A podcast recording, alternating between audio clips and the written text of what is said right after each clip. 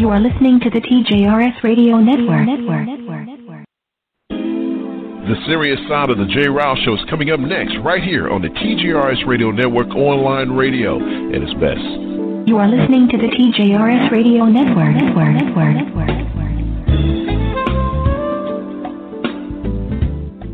No more, it's none of my business.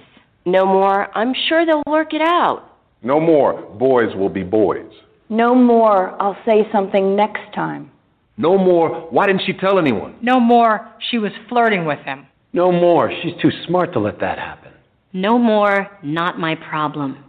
No more, he didn't mean it. No more, why doesn't she just leave? No more, he said he was sorry. No more, she was drunk. No more, she was asking for it. No more, she seems just fine to me. No more, she should have been more careful. No more, we don't talk about that. No more bystanding. No more ignorance. No more excuses. No more. No more. No more. WWE Superstar Big Show here to tell you if you've been drinking, get a ride, take a cab, find another safe way to get home. Cops all across the country are cracking down on drunk driving.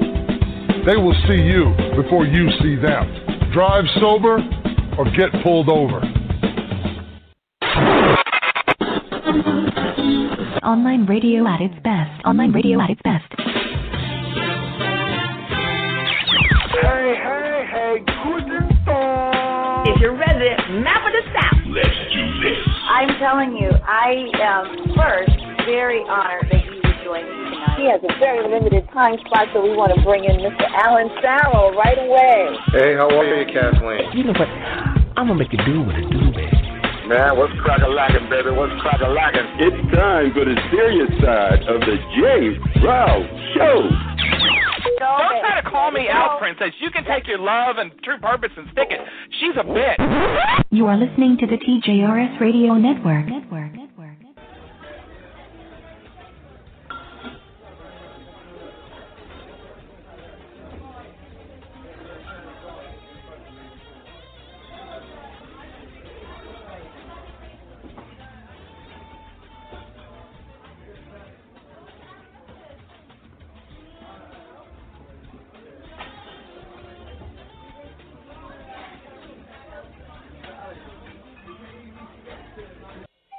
Good Sunday morning to you, folks.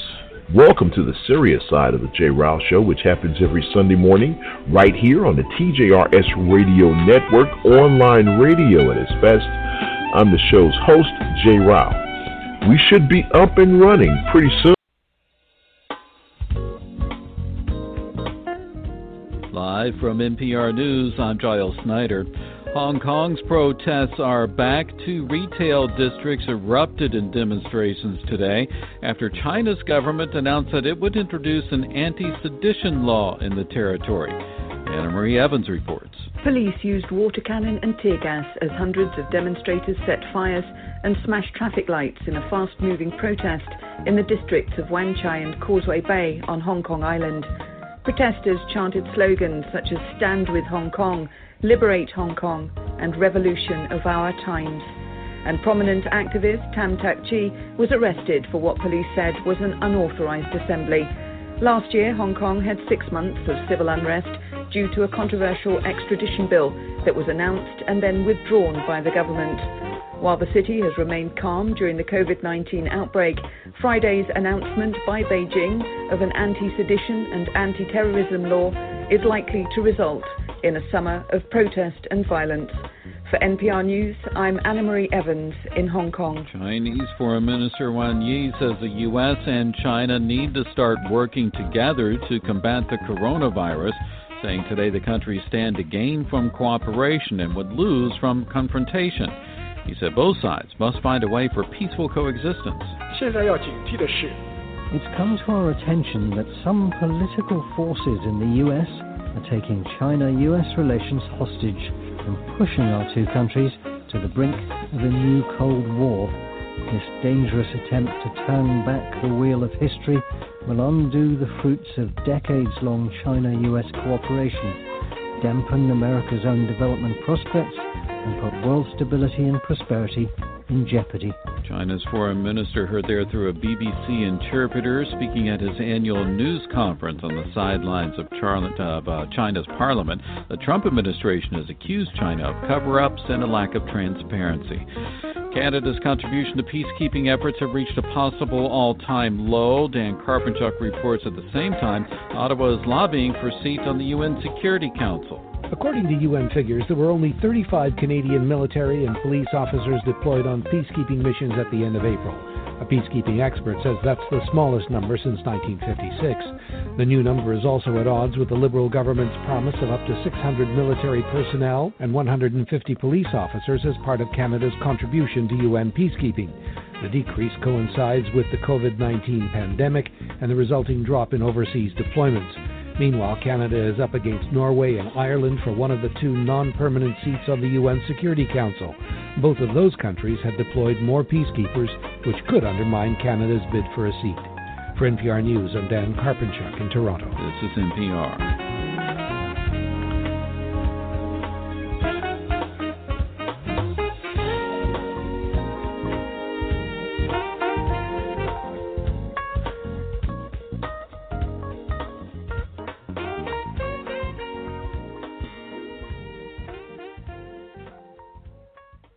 Coming up next on the serious side. Donald Trump confirmed he does not have the coronavirus Thursday as he left the White House for a trip to Michigan, a U.S. election battleground state, for a tour of a Ford motor plant that's been revamped to make ventilators and personal protective equipment.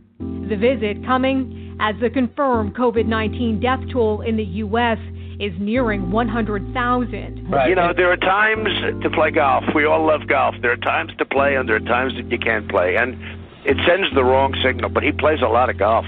Obama ought to get off the golf course. He played more golf last year than Tiger Woods. When the motorcade left the White House today, Donald Trump headed for a destination he had not seen in 76 days a return to golf amid the pandemic a sign of his desire to push the country to play through. Listen, you got to come see us when you come to New York, VP Biden. I a, will. It's a long way until November. We got more questions. You got more questions, but I tell you, if you have a problem figuring out whether you're for me or Trump, and you ain't black.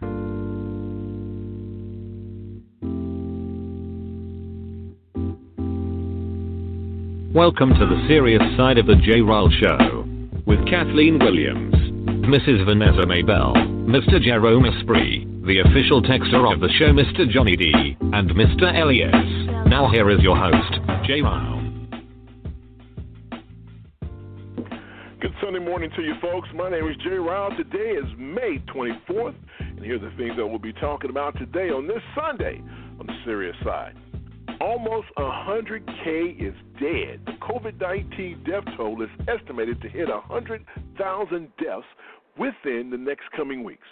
Tell you what, this is some serious stuff that we're dealing with here. Will this country ever return to normal? That's the question this morning. For the man that criticized President Obama for playing too much golf during his presidency, the DOTUS now decides to go back and play golf this weekend at one of his golf clubs not practicing social distancing or wearing a mask. I mean, you just can't make this stuff up. And I'll tell you what DOTUS mean when the show gets started. And said ain't so, Joe, during an interview with one of the hosts of the Breakfast Club, Vice President Biden, uh, he insinuated that you ain't black if you support Trump. Now the Trump campaign is selling T-shirts saying you ain't black. but here's the real question: Was he right when he made those comments? We'll talk about that and more with my esteemed panelists. Let's bring them in. First up, she is my, she is one of the, when I tell you I love this woman, she is a minister, she is an attorney, she's a nurse, doctor, she's an author, she's a radio host, anchor. She is all things that's important to you and I. Let's bring her in, the very lovely Miss Kathleen Williams. Good morning, Kathleen. How are you doing this fine Sunday morning? I feel better now after that introduction. I'm like, well, you don't sound good. I, I hope you feel better. Wow, you sound kind of. You okay? Oh, um, I had a really rough week, but thank God I am oh, wow. here, and hanging out with you guys. You yeah, I'm good. I'm good. Thank God. How are you? I am doing outstanding this morning, and uh, you know it's just one of those days. You know, you just have to, you know, you know, it's like you're a hockey player. You got to step up and bring it in and uh, do your thing. So I appreciate you, love you so much. and you know, people want to hear what we have to say. So it's a beautiful thing. Yes, I can't indeed. wait. Wow. Absolutely. Thank you so much. The man who I called the educated brother, my little brother, uh, the one and only Johnny D, man. Good morning, sir. How are you doing on this beautiful Sunday morning? Good morning, good morning, good morning. I, I am blessed and uh, looking forward to having an opportunity to be part of the broadcast once again. Uh, as I have always said, this is a liberating moment and opportunity.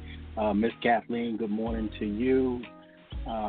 Well, Dr. Williams, good morning to you. I, I will, I will always give you the, the, the justice, and I think you sound wonderful. So, so Jay, uh, may, may, maybe you must be having some technical difficulties morning because she sounds just as eloquent as, as normal, definitely.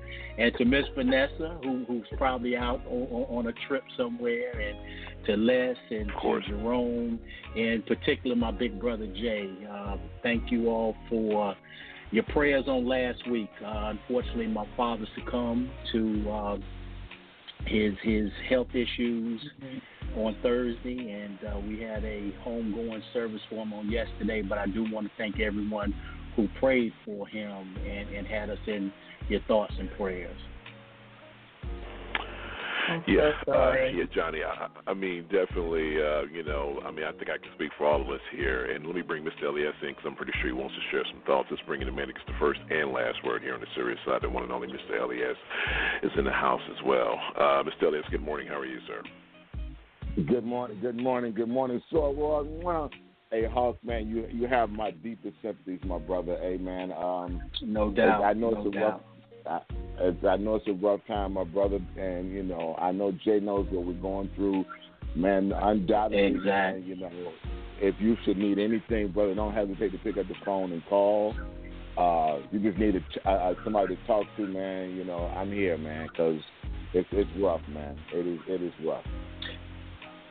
It, it is, and you know the thing that I, I recall, Les, is you know after your mother passed, you know her desires for you to continue on, and, and Jay after your father passed uh, recently, you know the thing that that that I, I I had a chance to speak on yesterday is you know my father was 75 years of age, and, and when I mentioned uh, to to him long ago about me having an opportunity to reconnect with with my army buddies, he was so elated, and and you know particularly Jay, because Jay had a chance to meet him.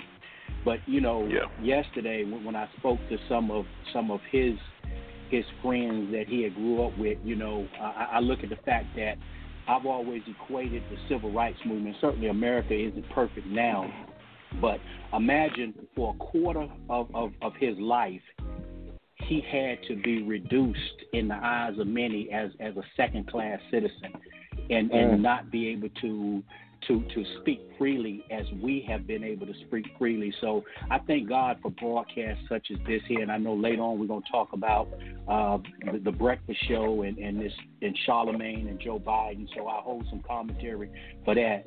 But that's why you know every every morning, man. You know every Sunday morning, I think that you know we have a, an, an obligation to always inform the listeners, but you know, but provide a, a, a sense of understanding and knowledge and information that most have not had the liberties to be able to speak freely on. So this is really a blessing. This format is a blessing. And and Jay and Les, I thank you all for being able to create such a venue for over 10 years, a decade of, of informed listening, and that's why we have to be always be responsible. So, you know, again, I look forward to this this show every Sunday morning. Uh, uh, right now, that third part of my life has been taken out, which is which is the church. Um, you know, we're doing virtual um, vir- vir- virtual uh, services right now, but you know, immediately thereafter, I would always come and look forward to being able to talk on the show. So, you know, it is about responsible broadcasting. And and Jay, I'm kind of like some of the other ones. Um, uh, it, it's probably time for a bigger venue. big audience. Uh, yeah. Like I say, the audience is great, but there's a different format out there that that this that this broadcast needs to be part of. Absolutely, I agree with you on that, man. And uh, you know, it's something that uh, we just kind of do our thing, and uh, hopefully, our listeners and whoever else that may be out there may take heed to it, and you know, get it to where it has to go. I think that uh, during this pandemic, uh, you know, it changes things for a lot of people, and um, um, and I and I really and truly believe that um, you know maybe this is an opportunity for people to try to go down that avenue. So we'll, we'll definitely see, and we'll definitely continue to do what we do because you know, like you said, Johnny, for people to sit down and really this format is, even though it's a little easier, people can download stuff, listen to it in the car, and you know you can get it on iTunes and you know Intuned and you know iHeartRadio and all these different uh, uh, formats and media outlets. But you know, just being able to, to get it at all times. I think it's a good thing. Plus, with the pandemic, I think a lot of people now are spending more time in their homes, and you know, and we're hearing at Sirius FM they're maybe having some issues uh, because of the fact that people are not in cars.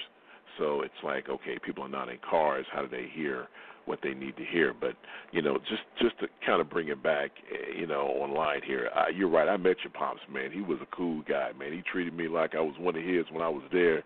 Uh, I just remember his laugh, and and, uh, and even though, man, that was back in 1987 when I came to North Carolina and, and hung out with you man, for about a week or so.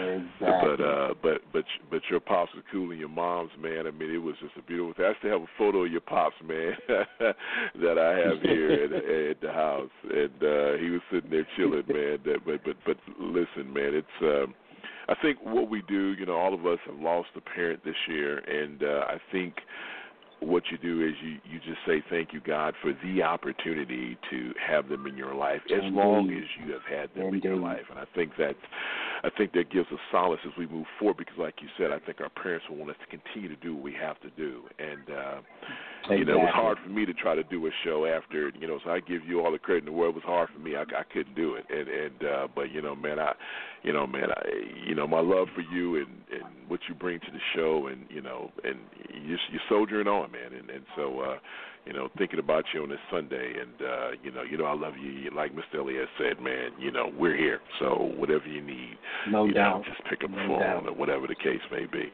love you to death three four seven eight five zero one two seven two our colleague um, Jerome Esprit who brings us on a need to know basis every week uh usually joins us after his commitment with Clear Channel Radio. But until then, we hold it down. And Vanessa's off this Sunday. Like Mr. Elliott, I mean, like uh, Johnny said, she could be anywhere. you just never know where she is. So, uh, but yeah, she's enjoying retirement, and we love it. So, anyway, the number number's three four seven eight five zero one two seven two. The chat room should be open. We're monitoring all the necessary social media outlets in which we communicate with you guys every Sunday. So, without any further ado, let's get into this. I tested positively toward negative, right? So, no, I tested uh, perfectly this morning. Meaning, meaning I tested negative. Donald Trump confirmed he does not have the coronavirus Thursday as he left the White House for a trip to Michigan, a U.S. election battleground state, for a tour of a Ford motor plant that's been revamped to make ventilators and personal protective equipment. The visit coming as the confirmed COVID 19 death toll in the U.S. is nearing 100,000. A new study out of Columbia University, as shared by the New York Times, estimates that lockdown delays in the U.S., even by just a week, cost at least 36,000 American lives. The research, not yet peer reviewed, Trump was asked about the study. Columbia is an institution that's uh, very liberal. Uh, it's a, uh, I think it's just a political hit job. You want to know the truth? All 50 U.S. states are now moving towards reopening, including Michigan, where Democratic Governor Gretchen Whitmer announced Thursday plans to ease some coronavirus restrictions on businesses and gatherings, now allowing groups of 10 people as long as they maintain physical distancing. So that was the president, and so now we are approaching a milestone that no one wanted to see. We are almost at a hundred thousand deaths pertaining to the COVID nineteen virus, and those that number is a very staggering number. Just to think that we really started really paying attention to this in March. Let me start with you, Mr. Elias, as we do always every Sunday. When you hear this number, man, and when you think about, my God, a hundred thousand people uh, have lost almost a hundred thousand people have lost their lives, and t- trust me, by the end of next week, it's going to be a hundred thousand. What are your thoughts on this, Mr. Elias? Um, this one kind of really hits home, man. I was I was actually talking to my sister, my uh, my uh, god sister, and she was a nurse, and she's disputing, but I, I think the coronavirus is what took my mother out. To be honest, I do. Honestly, Wow. I do. In my heart of hearts, I believe it took my mother out because when I go to the when I go to the nursing home on Friday, my mother's fine. There's nothing wrong. And I go in on Saturday and she's gasping for air. It's like she's almost. It's like she said, "This something sitting on my chest, Les. I can't breathe. I feel terrible." And then she said something else that was pretty funny, but I, I can't repeat that on air. But um, it, it, I think it. I think it was that. I do believe it was the coronavirus that took her out because when I when I they took her oxygen level, she went from like 95 to 70, like instantly, and her, she never regained. Then that was on the Saturday. Sunday she passed away. So, I, I in my heart of hearts, I believe what this is what took my mom out. I believe that, because the lady kept saying when we were in the hospital, it's a respiratory infection going around and it's it's it's, it's messing people up. And my mother went from from fine on Friday to uh, losing her losing her life on a Sunday. So the bottom line is, yeah, this thing has been around a while. Um, and man, look, dude, it's it's not about saving lives anymore. It's about jumpstarting the economy. And I get it.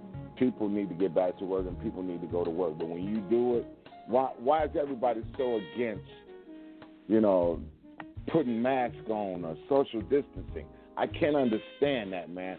You know, when you go to Costco and all the rest of these other places, these are the same people that talking about if you don't like what's going on in NFL, by, by kneeling, you're supposed to do this. You're supposed to kneel. You're supposed to do this.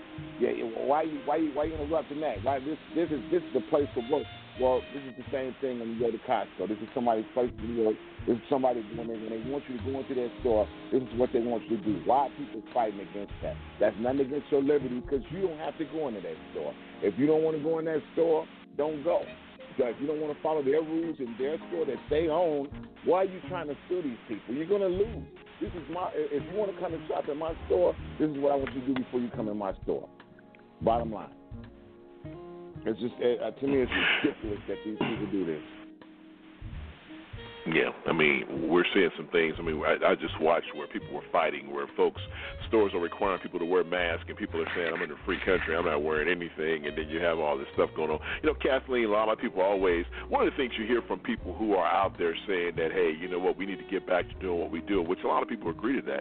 But a lot of people say, you know what, it's just another strain of the flu. And, you know, and so in 2018, over 80,000 people died during the winter uh, from the flu. But what experts are saying is that the coronavirus is killing people 20 times more per week than the flu did. So when you than the flu does. So when you listen to those numbers and when you start thinking about it, I know we need to get back to work. I understand all that, but we're talking about you know. 80,000 versus almost 100,000 and this thing is going to keep going going and going and as countries re, as and as states reopen you know for example you know, uh, Georgia has seen an increase in their uh, in in their COVID nineteen uh, reporting and cases. So my question to you is, when you reflect on this number, do you honestly think that, like Mr. Elias just said, do you think that all the deaths that have happened since January are part of that number? Do you think it's being underreported? And if you had to guess, what would you think that real number would be at this point? I do think it's. I think the deaths are underreported, and in addition to that, I think the number of cases is underreported. I believe the Mm. number of cases is probably approximately times five times the actual the number that they're reporting, and therefore, Wow. I think the number of deaths is. I don't know. I can't give you a number for the number of deaths, but if the number of cases about is about five times, then possibly the number of deaths is about five times as well. I don't think this is like the flu. I don't think they have accurate numbers for the coronavirus. Right. I agree 100% with Mr. Elliott that there are so many more deaths associated with COVID 19 than they are actually reporting because of the time that they started reporting this and the Yeah. time that they said that when we, we decided that the coronavirus was in the United States. If we're listening to Governor Cuomo, of course, we know that it was here way before they thought that it arrived in the United States. All those Euro- three million European people came into, um, I think it was into the United States between December 31st and you know when we started closing the um, our airports and so forth and blocking travel from Europe.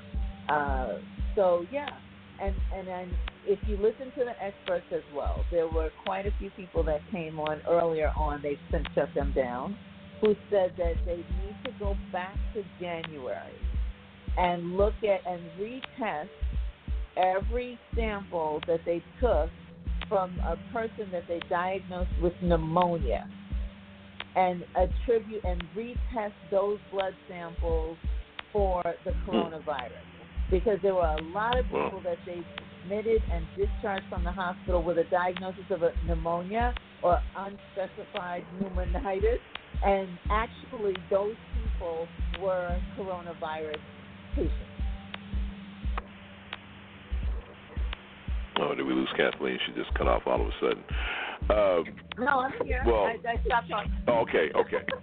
Oh, okay. All right. So, so, you, but what Kathleen, what you're saying is absolutely correct. And when you look at some of the numbers, and when you look at some of the comparisons, and like Mr. Elias did say, you know, I think that th- these numbers are underreported. Johnny D, let me swing around to you because obviously, you know, Pops just passed away, and and you know, and I and, and it was from complications from this thing, man, right? And so, when when you in that in in the lead in, it talked about how the U.S. right because of its delayed response by delaying a week, according to most experts. 36,000 people died because this administration didn't move when it was supposed to move. So when you hear numbers like that, and when you think about the overall climate and the conditions, how can one continue to say that this president is doing what he needs, he's doing the right thing? How can he sit in front of a mic and fix his lips to say, I've done everything right, I have no regrets? You know, he has this banner behind him talking about transition to greatness. This guy is a carnival show. So how how does President Trump directly how is he responsible for you know almost a hundred thousand people are going to be dead by the end of next week because of COVID nineteen? Jay, let's first uh, correct something that you said. Uh, you you referred to him as as, as president, uh, which he is. He, he will never be. He will never be considered a president to me. Uh, certainly, he holds the office, so all that I may want to wish, hope, and desire, and the faith that I have that that that these these nightmares will will, will turn a different come November. The reality of it is that he holds the office. But we defined president last week when we talked uh, about uh, President Obama. So um, just real and, in just and in light, brother. You know, I, I just had to say that. Uh, I, I hope everybody understands my, my, my disdain for that individual. And uh, there, there's no way that a divisive person, an incompetent person, should ever hold the highest office in the land with that much reverence that people give. So let's go back and let's talk about the core topic uh, in, in which we're looking at 100,000 deaths. You know, the reality of it is that we may cap that today because we're only 3,000 away. I do plan on doing a before and after show uh, comparison today. Uh, I've got the data. We've already exceeded 97,000. So with the rate of the infection that's increasing daily because of this, you know, desire to go back to work and, and you know, not necessarily go back to work. I get it. 40 million people. If I don't have a means to feed my children, then I want to work. But see, that's not what America is. America is about entertainment. You know, you see yesterday in, in, in Texas, uh, I think they said they had over 1,300 people trying to get into a water Yeah. park. You look at the beaches. Yeah. You look at Memorial Day. I looked at a a a a a, a, a race, uh, not a NASCAR race, but one of these uh, statewide races where people were packed in there, and no masks and no gloves, and, and all of the foolishness and the fuckery. You know, people want to go skating, they want to go waterboarding, they want to get in swimming pools, they want to go to the theater, they want to go out, they want to drink liquor, they want to drink beer. See, so we want to be entertained, which means that the numbers are going to increase at a rate in which we're not going to be able to even count them. So, what do you think that this unlawful criminal mind of a government will do? They're going to suppress the numbers, but I would not be surprised if we don't exceed 100,000 deaths in America today simply at the at the vast rate. Now, we go back to January 21st when the young man in Washington state was supposedly the first person to have the coronavirus. Now, I'm, I, I, believe exactly what, what, what Les is saying uh, about his mother. These clearly, the, the scientists have indicated that the COVID 19 was in America long before this irresponsible criminal, this reprobate that's in, in Washington posing posing as the president, okay, the head of this country, uh, even started to acknowledge it. So I, I, the the reality of it is that America's foolishness and debauchery, as far as the entertainment and the refusal. You know, I read an article sometime in the middle of the week or early this week here where uh, ABC had taken a poll, and the poll was conducted on May the eighth, and they didn't give the demographics as to who they they they they um they polled, but they said one in four, one in four Americans said that if it was a COVID nineteen vaccination, that they wouldn't take it. So when you mentioned earlier today about the 80,000 80,000 individuals who died from the flu, this is the contributing to contributing factors to this. Look at America's desire to express their quote unquote constitutional rights. But as I say every time I get a chance, where your where my rights end, yours don't begin. You understand what I'm saying? Which means that you decide that you're not going to vaccinate your kids and they're going to go to school with my kids. That's against the law. And you know, I, I, I look at this defiance where you know now you got ministers and churches saying that they're gonna open back up, and then you got this guy who is probably the most ungodly president holding that office that we've ever had. Now he's trying to appeal to to to to, to that base and open up the churches, yeah. open up the churches. I mean, this guy is is a clown, and and the thing is, is that I'll say this here to all of the ministers, whether you're black, white, Latino, Asian, Mongolian, whatever you may be, you don't tempt God. So if if you know that there's a pandemic and you know that people are getting sick, then you don't open up the churches sitting back here to myself. You got to have the faith. No, God says don't tempt him. Don't tempt him. Yeah. So we Don't got we got him. to sit back and, right. and be wise in this. We got to be wise in this right here. So I just think that that America's desire for entertainment is going to cause those numbers to increase exponentially. Uh, I think that the, the, the desire for people not to to uh, take vaccination. I mean, imagine this here. May the eighth is when that article was written on ABC took the poll, so you can you can pull it up. Um, one in four Americans said that if it, if it was a vaccination for the COVID, then they would not take the vaccination. Yeah. That's a sad testimony. That's a sad testimony. It really is. That is a very sad testimony, Johnny, when you think about it overall, how people, the distrust that's been put out there by this president and, you know, the fear factor, you know, saying that things are not true when they are or vice versa because they're not helping him politically. It- It's, we're really in a bad place, man. So, you know, well said. And, uh, man, I mean, just bringing the knowledge to the show every Sunday like you do.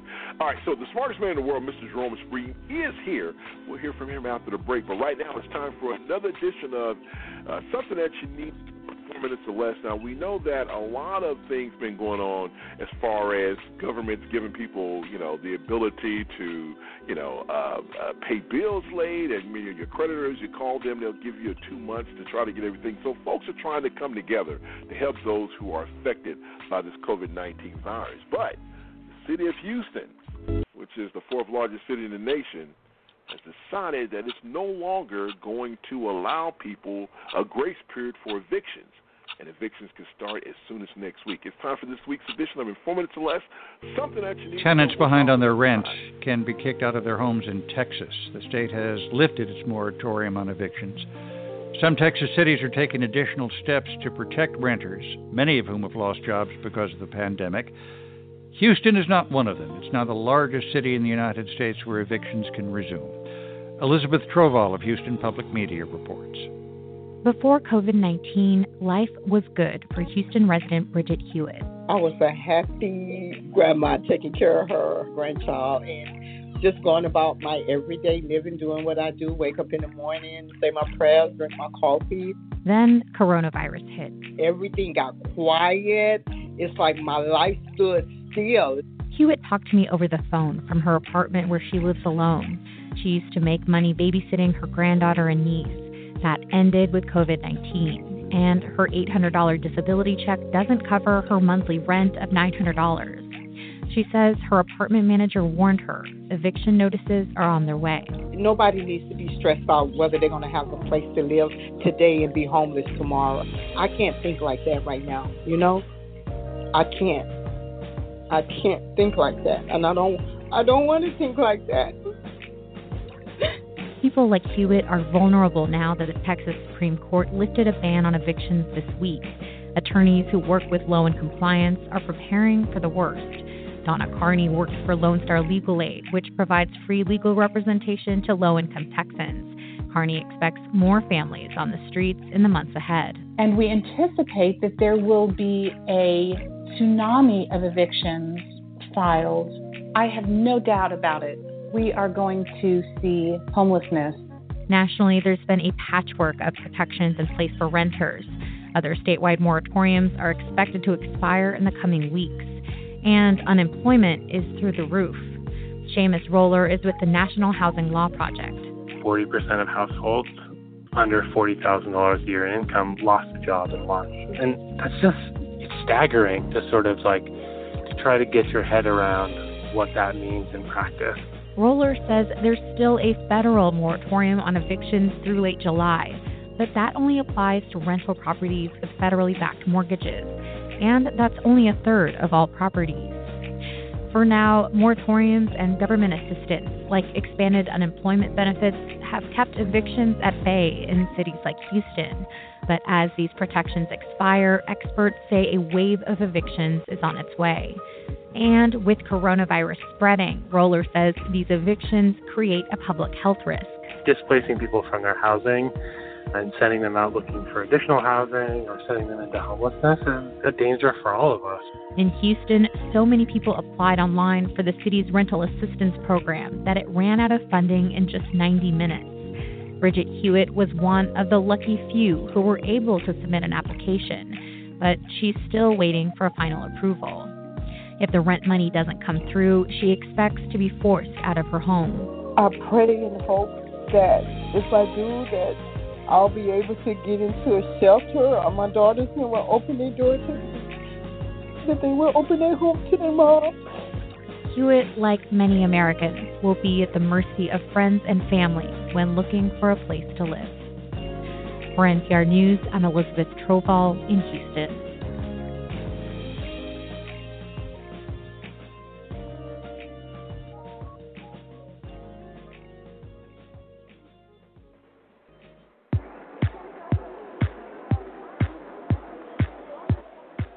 347-850-1272, 39 minutes after the hour. You're listening to the Serious Side of the J. Rouse Show, which happens every Sunday morning right here on the TJRS Radio Network, online radio. This best. Wow, what a sad story. Uh, all right, it's time to get to the second topic of this morning.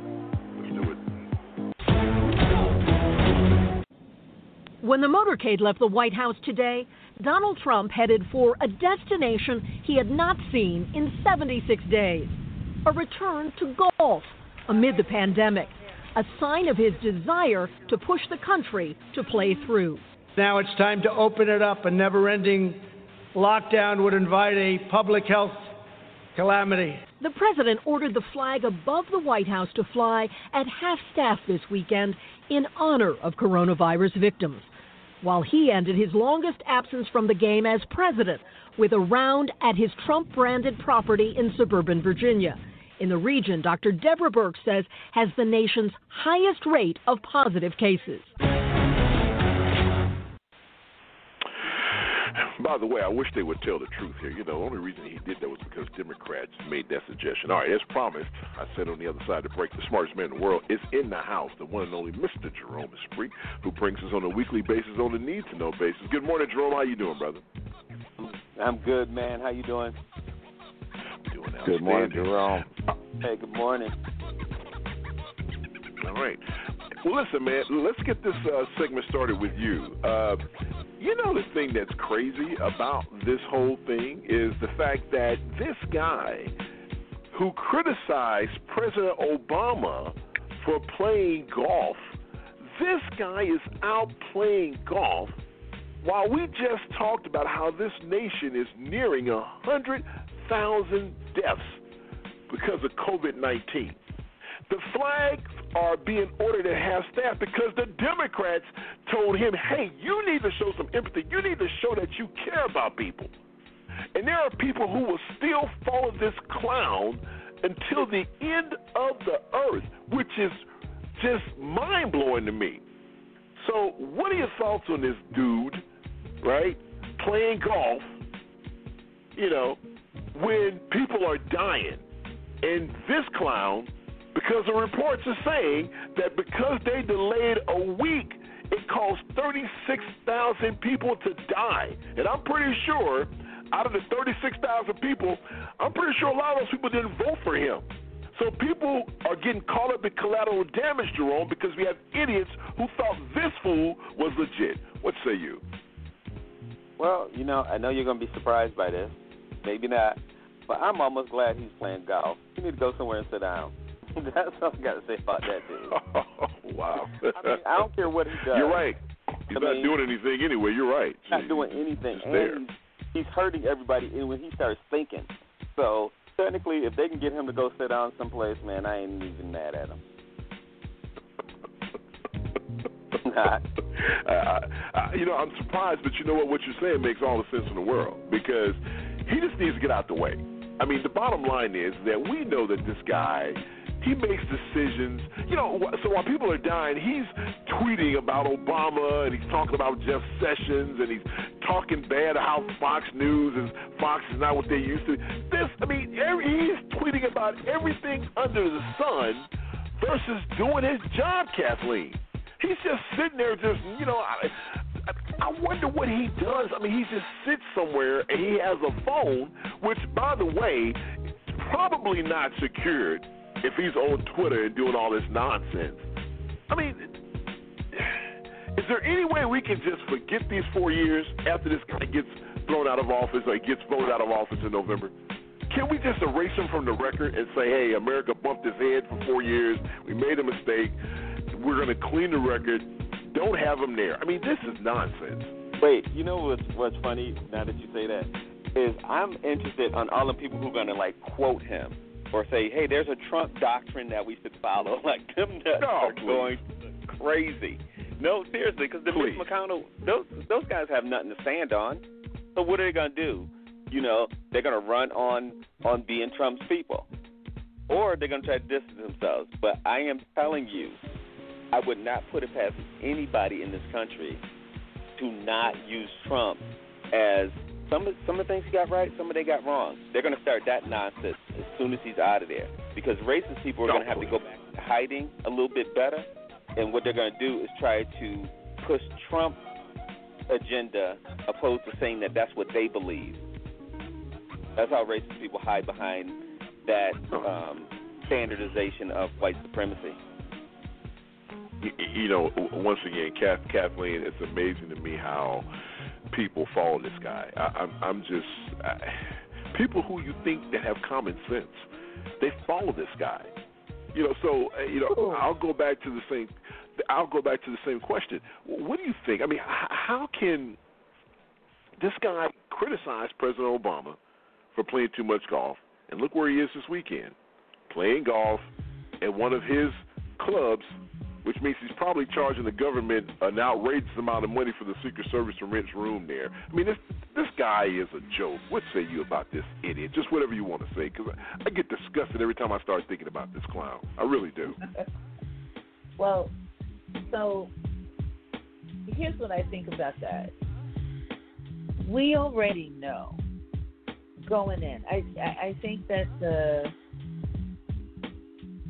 it's unreasonable for us to think that we could come up with anything that made sense around what he does. So I I also think that the best use of our life force and our energy and just to keep ourselves in a place of sanity and um, and peace of mind is to not try to uh, place too much emphasis on his actions and behaviors other than to assume that they will be contrary to anything that we think is responsible, normal, consists of leadership, uh, and anything, and integrity, and anything else. So, I mean, yes, it bears witness. We have to bear witness to what he's doing just to highlight the silliness of it and the skullduggery involved in his every activity, but to try and come up with anything that made any kind of sense from what the dotus, as you call him, does, makes uh, pulls us into the chaos of his behavior, which is his very goal. To get everybody so confused and so upset looking over here, over here, over here, I'm on the golf course, where over here, over here, over here, he is, you know, working with Houston to uh, lift the moratorium on eviction. And he's going to Michigan to try to, you know, campaign. He's, you know, the, the what he's doing underneath the surface is really what we should be, you know, trying to battle against, as opposed to him playing golf and the obvious things that he wants us to look at. This man is the master of the okey doke. And the more we follow what he puts out in the news, the more detrimental it is to our very lives and this institution that we call the United States of America. The only way that the Constitution will be promoted and that those of us Americans will have right to li- the pursuit of liberty and happiness and life is for us to make sure that we are advancing the Constitution on our on our benefit and our behalf. That includes exercising our right to vote to make sure that he doesn't come anywhere near the White House in this next for this next election, and to make sure that right now we are doing everything that we can to protect the citizenship of the United States of America, all of us, everybody. So these people in Houston should not be putting be put out of their homes, especially if the banks nationally are putting the mortgages on deferment. If that's happening, then why are they evicting these um, these renters? Why? Look for other renters. That, you know, no. And I wonder if uh, I can go on. I won't. Uh, but I, I just feel like we we have to we have to pay attention not to his uh, you know whatever his golf score is and how many hours he spends out there or how he contrasted with President Obama. He's done that since the day he got into office. He did that for the eight years President Obama was in office. It's old. So at this point now, we got to say, okay, if he's doing that, then what is he really doing? What's really happening on the other side of the aisle? Because this guy will have us staring at his at him on a golf course while he's destroying something critical to our lives on the other side. Mr. Elias, let me ask you a question, man. Do you think he was taking that uh, that uh, medicine he said he was taking? Do you think he was taking that was a hydro I can't, I can't remember was it hydrochloroform or whatever it's called. Do you think he was taking that, or do you think he was just lying? As usual. Okay, I'll bring it to you, Johnny D, because Jelly has uh, dropped. So, Johnny D, do you think he was really taking that medication, or do you think he was just saying that just to once again shine a you know a bright light in this corner to get people to look at something else? Do you think that guy honestly was taking that uh, medication? No, I, I don't. Uh, I, I I think that whatever investment either him or one of those those uh,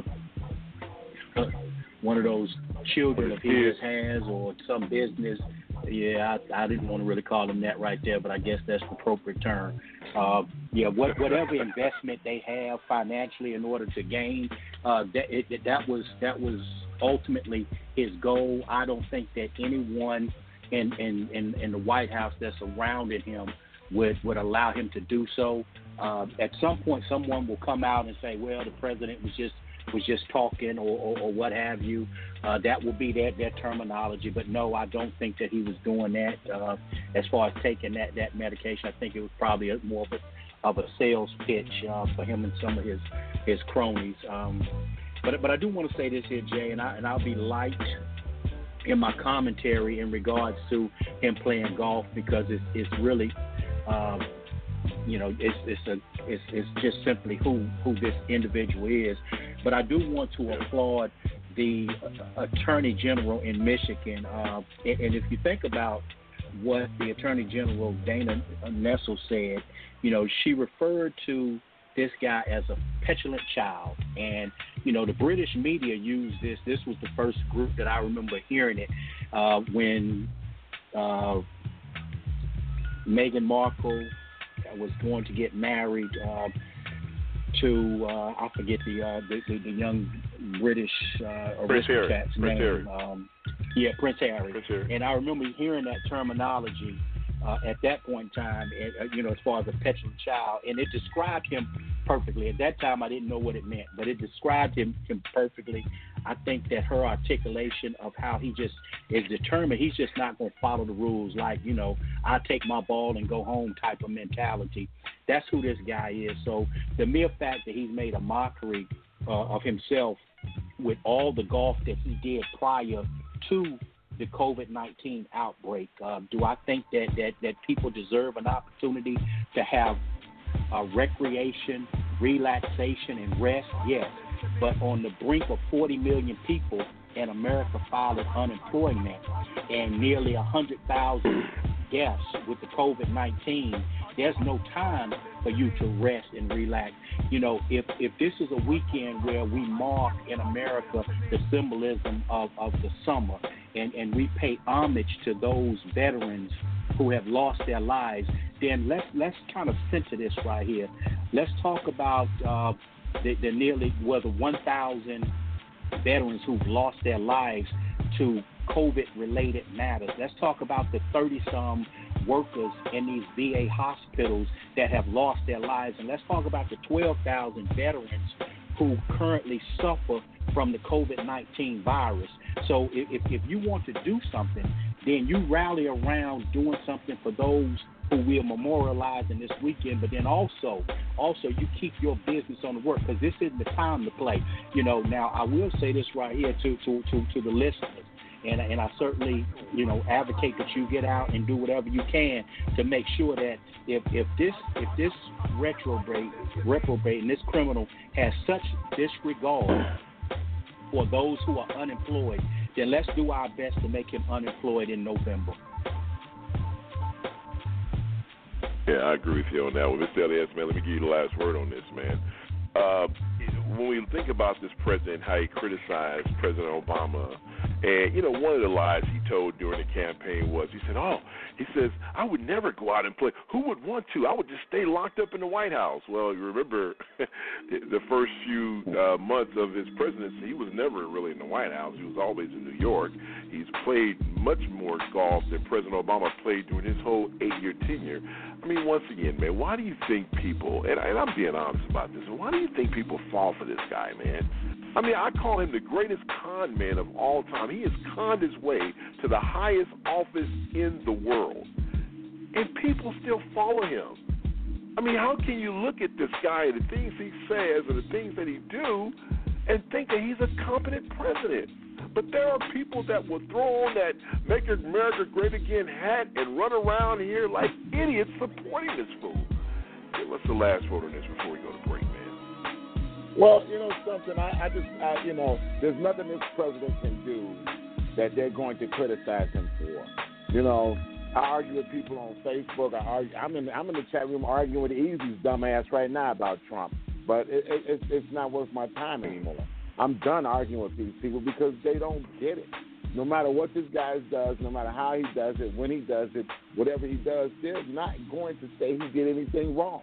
He, like he said, he could sit out in the middle of Fifth Avenue and shoot somebody and not and not lose a vote. And he's 100% right. They could, no matter what he does, they're going to back him.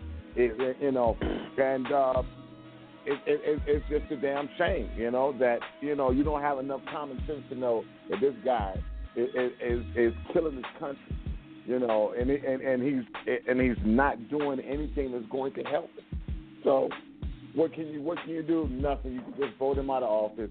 I, you know, I'm even tired of talking about this cat because he's not worth my energy anymore. Like Kathleen said, it, it's draining on your energy. So why would why would I even why would I even talk about it? I mean, I'm done talking about it. I don't even argue with people no more. I'm done arguing with Easy. You got your opinion, I got mine. I think this guy is a complete idiot. I think he's a moron and he's running this country into the ground. And I'm just gonna vote him out of office and do everything I can to help vote him out of office. Wow. And on that moment, uh, that being said, that's a drop the mic moment. We'll be right back after this. It is the best Sunday morning online radio show, period. Hi, I'm Jay, the host of the serious side of the TJRS, and I'm asking you to come join me and my friends for some serious conversation before you go to church. It's the serious side of the TJRS. Happens every Sunday morning, 9 a.m. Central Standard Time, right here on the BTR Radio Network. Why would you bully me? Why would you bully me? Why would you bully me? Because it makes you feel cool? Because I'm different? Do I touch a nerve? Does making me feel bad make you feel good? Why? Why? Why? Bullying hurts. Bullying abuses. Bullying kills. Why would you bully me?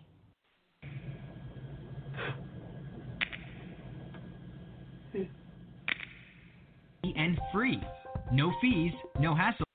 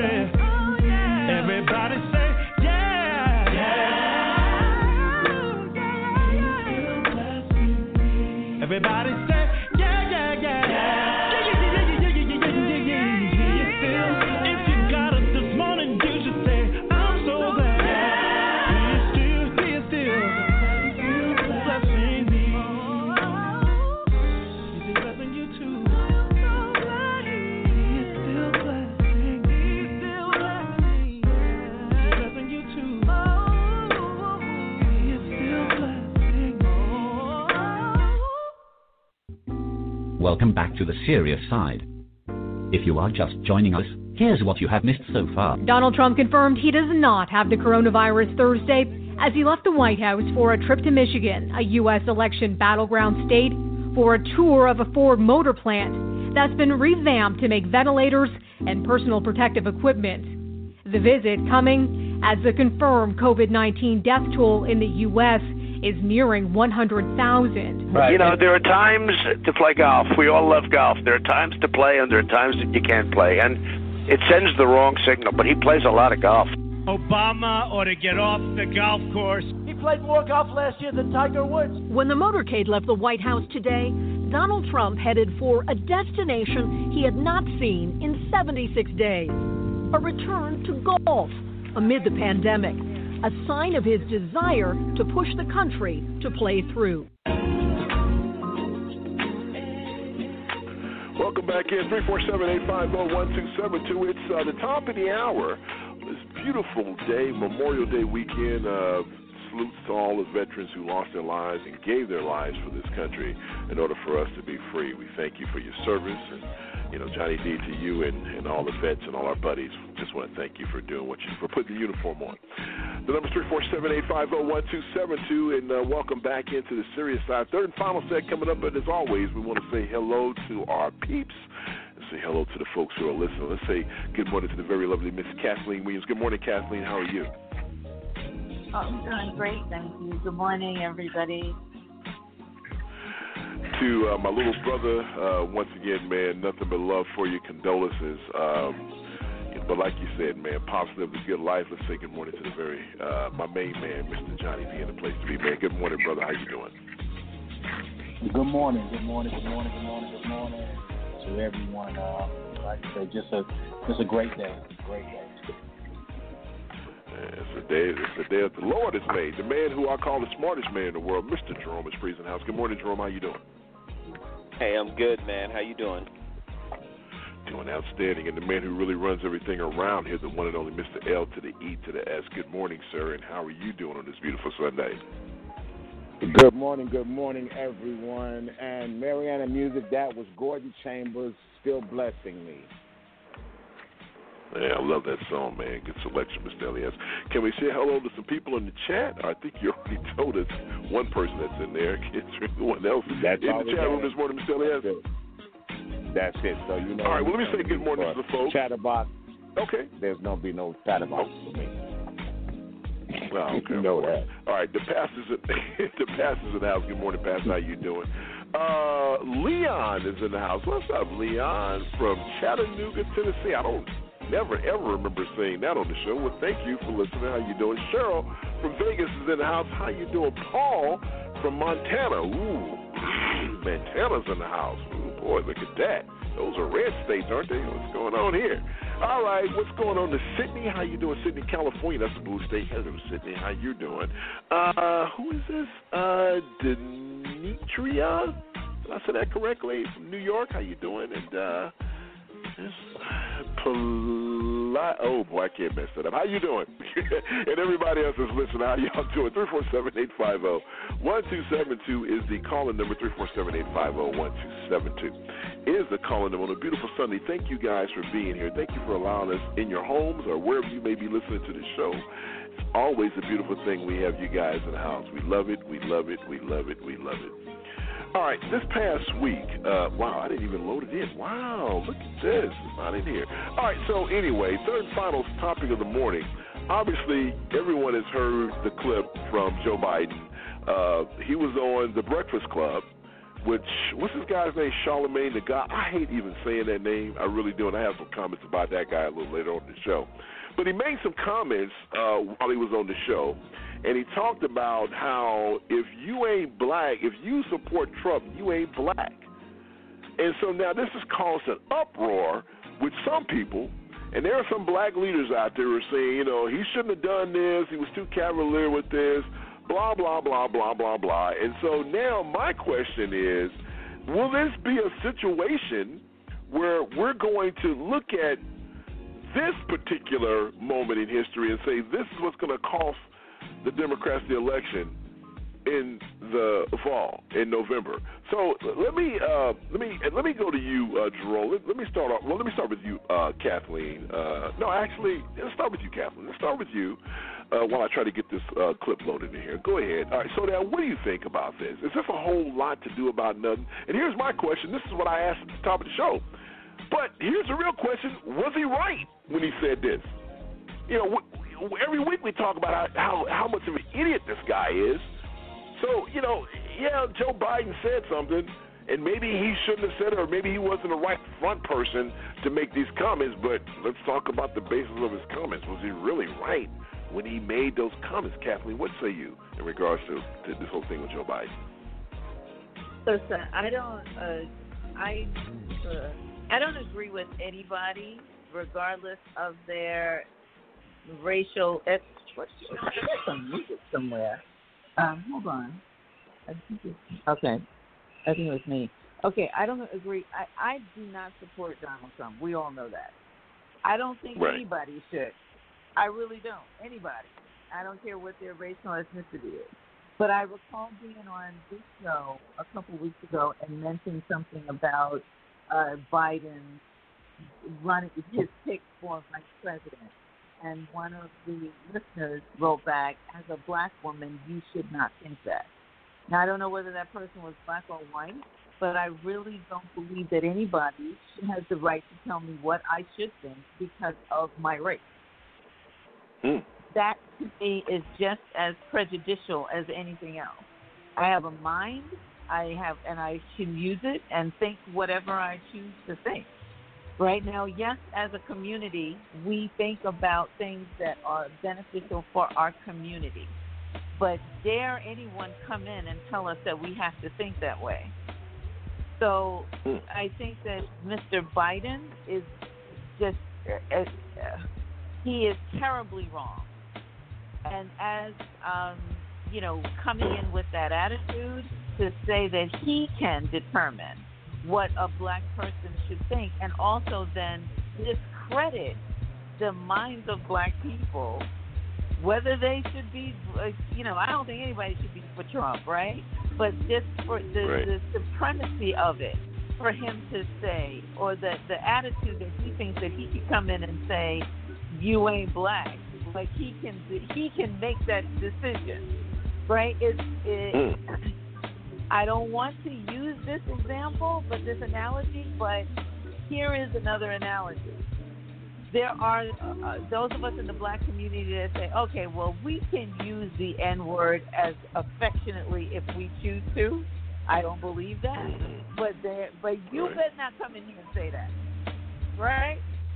If I want to call her Big Mama, I can call her Big Mama, but don't try to speak to me from a national pulpit or a national uh, platform mm. and turn around and say that the only way that you can communicate with me is by using the term Big Mama. Right? Don't play me mm. small. Don't play me stupid. And don't play me as subject to you that I need to ask you what my identity is or that you can choose what my identity is based on what my beliefs are. No, no, no, Mr. Biden. That won't flow. Wow. Sounds like Kathleen is not a fan right now. That's that's big. But now listen, if, if just in case you're tuning in, if you've been living under a rock for the past week, here the comments has kind of got the uh, vice president in a little bit of trouble. Listen, you got to come see us when you come to New York, VP Biden. I a, will. It's a long way until November. We got more questions.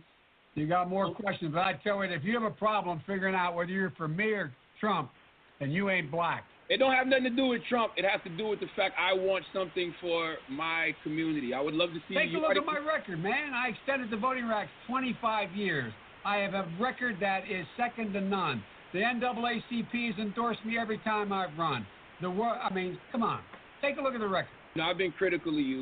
Um, I, I, have a few things I want to talk to you about. Today. I know you have. Yeah. You don't know me. No, I don't. That's why I want to get to know you today. I want to get to know you today. You know, here's one of those moments that, you know, Jerome, the first person I thought of when I heard all this stuff was you. And I said, I can't wait to hear what Jerome has to say about this. What are your thoughts on this whole thing, man? Well, I think it's I think it's blown out of proportion for one. Um, two, I would not under no circumstances, let Joe Biden do um, that show. I mean, it's like a black Howard Stern, right? Everybody don't have balance like that. Yeah, that he refused it. Remember, he refused it originally. He refused to Oh, go he on shouldn't originally, and then you know obviously he yeah, shouldn't have he did it done it. originally. Yeah, yeah. He should have never done it. But here, here's the problem when you do campaigns and you have black people around you. Black people tend, tendency is to say, "Hey, go on there and show people that you can relate to black folks."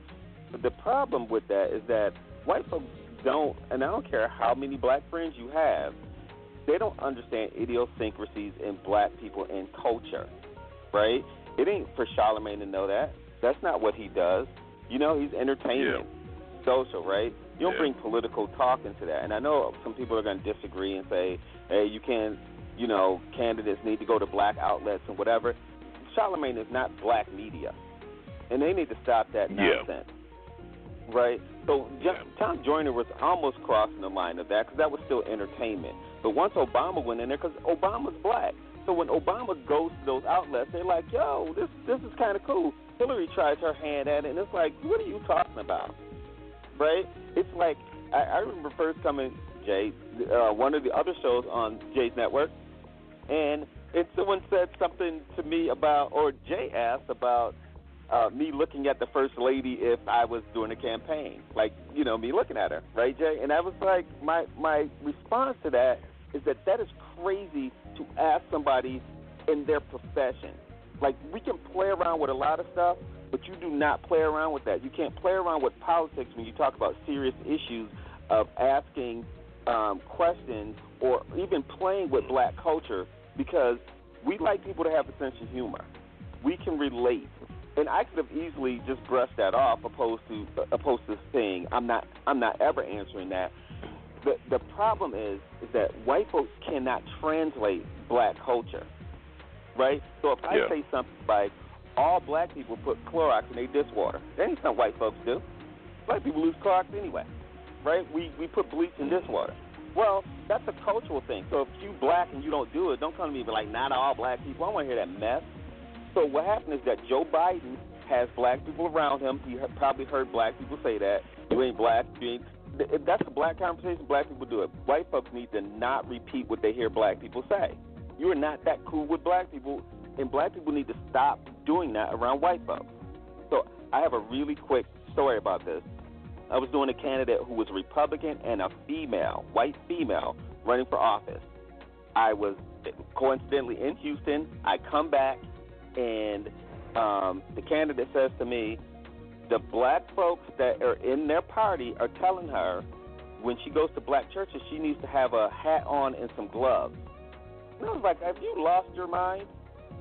Right? They wanted her to have big hat, a church hat on. She was like, I'm not doing that. And I said, no, you should not do that. Black people can mislead you on what, and they were helping, they were trying to help her. That whole interpretation stuff is her mocking black people, where the other black people who were, were her friends were saying, you should do it. That's what we wear to church. You should wear that. So you can see how that can go wrong. So I don't blame Joe Biden for none of that stuff. Although I could blame him for a lot of other stuff. The the point is, is that your campaign sometimes will get a little comfortable. In that interview, that was the last question that they asked. That that's a that was at the end of the interview, and he was joking around, and he said that because he heard that. And now it's a whole news story, and everybody, major media with black people on it, are talking about this now. It'll die down, but it's just stupid, and um, we need to stop focusing on it. You know, Jerome, you said something I thought was interesting at the beginning of your comments, and I'm going to interject here because I this guy Charlamagne the guy. Let me tell you something. I don't know if it's it's hate or whatever. I don't. Man, this guy, he's a joke. I mean, I don't know what who made this guy the ambassador for black people. I want to talk point. about our people. Oh, wait a minute. You mean the people that you were selling drugs to before you got thrown in jail three times? Man, get out of here with this nonsense. You know, th- this guy. Oh my God. Wendy Williams it, type it makes my things, right? blood boils. It makes my blood boils, Jerome. This guy. You know, everybody, every white candidate want to go to the Breakfast Club because they think all black people listen to hip hop and, and we listen to that nonsense. How about going to other radio stations across the country? These people don't speak for us. Right. They're but- not our designated, our designated place. Huh? It's the Obama effect. It is definitely Obama effect because Obama can relate and tran and and um Charlamagne can God, translate get a lot of that. Everybody else thought that they could go ahead and do it, but they you should not be talking. You should not be going on radio shows like that. You know, No so way. if you want to send arrogant on there, send, send somebody fine. But I I've I've done that before too. That in running campaigns that I would send people to black radio stations. But I I can tell you this: there are some white folks that I would not send because I know whatever their good intentions are, they don't translate well. It's like, no, you can't do that. It's like shaking hands and kissing babies. Some politicians can't be around little kids. Little kids will start crying and looking crazy at you. You don't have that, right? You can't just go randomly pick up somebody's child. That child feels energy, and if that ain't who you are, the child's gonna start screaming. That's a bad look. So you can't do what everybody else does, and this is not a shun uh, on uh, to black people. So we need to get that part straight. Because every time we, we say stuff like this, Jay, people think that we're we're saying that we're hiding somebody from black people. We know who we're talking about. You don't go to every black person because every black person doesn't represent all black people. Like I don't, Yeah. right? This guy's a joke, man. It's, he- it's a joke. I mean, Charlamagne the God. There's only one God, and it's not you. And what have you done for black people besides get on the radio and talk nonsense? This guy has a golden statue of himself behind. I mean, this is. Oh my But God! He, I don't know if it's. Huh? Wendy Williams' like former sidekick. Like that puts him in the class. Doesn't even mean that he should be talking to people seriously at all. I've seen enough interviews with him. I don't disrespect him for what he does, though. Much respect to his whatever, whatever area he's in, but he should he needs to stay out Well. serious people business. I think we make a mistake as black people, especially when we ask athletes or or entertainers things that have to do with overall political or I mean some athletes Yeah. are very Etan Thomas one of the, I mean I follow Etan. I know he went to Syracuse University and played for the for the Wizards and all of that. That dude is sharp. But not all athletes should be making decisions. Michael Jordan can't make no decisions on on the state of black people. That ain't where his head is. Right? Yeah. And so Stay in your lane. Stay in your lane. yeah, we should we Yeah, should, keep it entertainment. Yeah, if it's entertainment, be entertainment. Not politics entertainment or nothing serious. Joe. Science People entertainment. take this guy serious. Ugh, I mean, he just gets under my skin, man. He he does. He he you know you know he walks around like he's some peak. Oh God, don't get me started, Johnny. D, let me let me let me go to you, man. You know, is this a situation where you know once again, and I think Jerome covered this in his response, but is this a situation where white folks that are so close to black people, they get comfortable. I remember growing up, man. We had a white guy that little young white kid that grew up with us. And you know, when you're young, you use the N word. Oh, you know, boo boo this, boo boo that. And he was using. We didn't care. We all grew up together. We didn't realize that that was the wrong answer until we went to another neighborhood and he got his skull kicked in for using that same term. So is this a situation where, where white folks, you know, they get too comfortable? They think they've been around you, and you know, I'm one of y'all when you're not really one of us. That whole thing with Bill Clinton being the first black president. No, he wasn't. He was a white guy that hung around black people and tried to act like he was cool. So is this a situation where, once again, like the vice president said, look, I got cavalier, I was, you know, got too comfortable, I shouldn't have done it. What say you about this whole controversy? Well, I, I will echo your, your commentaries in regards to that that Charlamagne character, and that's that's basically what it is. It's, it's a character, and that venue is was certainly not one that uh, served Joe Biden well.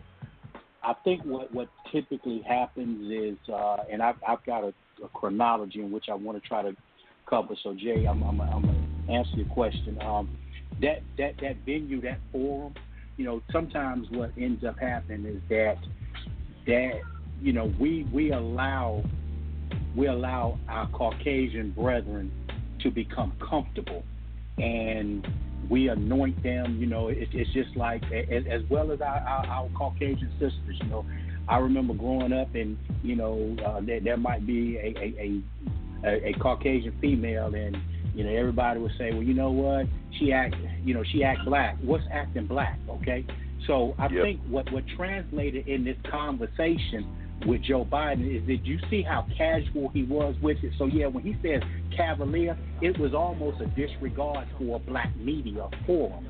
Now, even though I don't look at you know the Breakfast Show as a legitimate forum, clearly he felt comfortable enough. Would, would he have done that on Face the Nation? Not. Would he have done that type of interview on 60 Minutes? Not. So it, it, it's almost like sometimes we allow them an opportunity hmm. to become so comfortable in regards to you know our association. Yeah, well, you know, she she she she black. That's my black friend. And then of course you can always tell because they got this this little this little pop in their mouth and their tone and stuff. And and I remember coming up and I'd be like, okay, who's that that that that that trash right there? You know, so sometimes we, we we allow them that opportunity to feel too comfortable, and I just think that Joe Biden felt real comfortable because even after he made the comment, did you see how little regard that he gave for the legitimacy of the interview? I felt. Now let's talk about our our our, African, our self-appointed African American leaders who have tried to downplay this here. No, he gets no pass. Okay, he gets no pass if he's going to be presidential and then he needs to step back and act accordingly on every outcome, every given occasion. For 70 some years, we've been saying, well, that's who Joe Biden is, okay? At some point, if Joe Biden wants to go to that next level, see, he's been tutored by the best. He's been tutored by President Obama, which means that he still shouldn't be making these gaffles out there in the public. And if that's who he is, then we need to hold him accountable come November. Now, the Democratic Party, we know that it's the Democratic Party has always taken the African American vote for granted. So I, I, would hope that this wouldn't be a blatant case and a blatant disregard that you know what I know that the blacks are going to come and vote. Hillary Clinton thought the same thing, and of course we we did not turn out to vote and, and between that and your Hispanic and Latinos who 30% voted for this reprobate, and then the, the, the, Caucasian women who were so offended who went behind the curtain and voted for him as well, then of course this is why we have what we have. Uh, but I, I listened to some of the comments that that, that, that, that this Charlamagne character made after the fact, and I certainly invite some of the listeners who may know him uh, definitely, Jay, I, I'm, I'm, gonna do something that I don't have the liberty to do, but I don't think that based off your comments you have any issue. If he has problem with, with, with legitimacy and legitimizing himself, then maybe he needs to come on the serious side show and, and, and, and talk facts and figures. Now, he made a comment about the Joe Biden that he is familiar with is the one who came up with the 94 crime bill, the 86 crack bill, and the 84 mandatory minimum you know, let's not get caught up in this right here. You know, me me having a discipline in the law enforcement, I understand victimization, and oftentimes what happens is that we discount the victim. So, you know, I, I get tired of hearing people talking about well we don't have no planes and we don't bring the drugs over and all the foolishness that that you hear every single day yet there's people in communities that's suffering so for for this character Charlamagne to set back and say, okay, this is the Joe Biden I know. Like say, who who makes who who anointed him the ambassador to go out and talk about issues about black people? I mean, his show is is, is, is comical. They they they're, they're degrading. Uh, it, it to me it doesn't legitimize the true issues of of what's relevant in the black community. So now now we're going to be left. We're going to be left to see this guy on every venue, on every market up here trying to voice our opinion. And before long, you know, you're going to have all of America thinking that we ignorant too. So I don't think that he should be a spokesperson. So I don't know if I'm more disappointed about the comment that was made or the fact that this guy's going to be paraded around news media for the next month and a half or as long as he can draw attention to himself to profitize and do some other things. You know, I don't know which one I'm more disappointed in, to be quite honest with you. But like I said, he gets no pass, meaning Joe Biden, and he needs to pick his chin up and step back and start doing the right thing. Like I say, we got political capital as the African American community this time. All right, and we must we must validate our our our, our positions and validate our situations before we go to the polls. Okay. So we're gonna get something out of the deal. We just don't need this Charlamagne character to be out there one as a spokesperson. Guy is a clown, man. Mr. Elias, I'm gonna let your clothes just set out, man. You know what was so funny, and I, you know, here's the thing that's crazy. I wanted to provide us some comedy relief this morning by um, by playing something that uh, Mike Pence said immediately after Biden's comments. And apparently, no one gives a damn about what Mike Pence said. I could not find his comments anywhere. I spent an hour looking for him. I couldn't find what he said. But let me paraphrase some of the things he talked about. How he was he was just he was so shaken by he you know he had no words and and you know Joe Biden is desperate uh you know this just shows their desperation to try to you know make up the fact that President Trump is making inroads with black voters and you know it's just shameful. I mean I almost choked when I heard this. I'm like are you effing kidding me? It was comical. I wanted to provide us some comical because if you go back and listen to his comments and I'm like, what? I mean, I I would have played it, and then as soon as we came back on the air, everybody would have bust out in a big laugh. Are you kidding me? A guy that has three percent black support. A guy who, let's go back to the Central Park Five. A guy whose family didn't want black people to rent from him. A guy whose own uh, African American, you know, his little girl, uh, what was her name? Uh, Omarosa. She said he was a racist. And, and for them to sit here and and fix their lips to say this is beyond comical. It's like they think we live in the age of newspaper and we live in caves. All you have to do is go on YouTube and type in what he said about Charlottesville. I mean, man, you got the last word on this, man. This is unbelievable. You're, you're, it closes out on it, Mr. Elias. Jesus Christ. Well, I, I have to agree with my my uh, my colleagues, Jay, when I when I don't give Joe Biden a pass either. You know, will I vote for him? Yes, I will because hey, man, look, I don't want this clown back in office. He's he's destroying our country, and I can see that plain and simple. But Joe Biden does not get a pass. He he, he needs to watch his words carefully. He needs to stop uh, placating to whatever audience he is. Just be who he is. Just talk and say who you are. And this is what I come up with. You know, and and and people are, people will, will, will gravitate towards you instead of you saying, well, you know, you ain't if you ain't black, uh, if you ain't you know you, you, you ain't black, you don't vote for me. Come on, man, stop, stop the madness, and and just just just run your campaign, run your race, man, run your race and do what you're supposed to do, not not anything else, man, because this right now. It makes you look bad, looks bad, but it's still not bad enough from what Trump is doing. So I'm going to vote for you, but man, look, stop. wow. Uh, I tell you what, the comments are coming in on Chatterbox. It's, it's going to be, I'm going to read some of them, some of them are not. I'm trying to pull them all together now because people really, really, truly have a lot to say about this.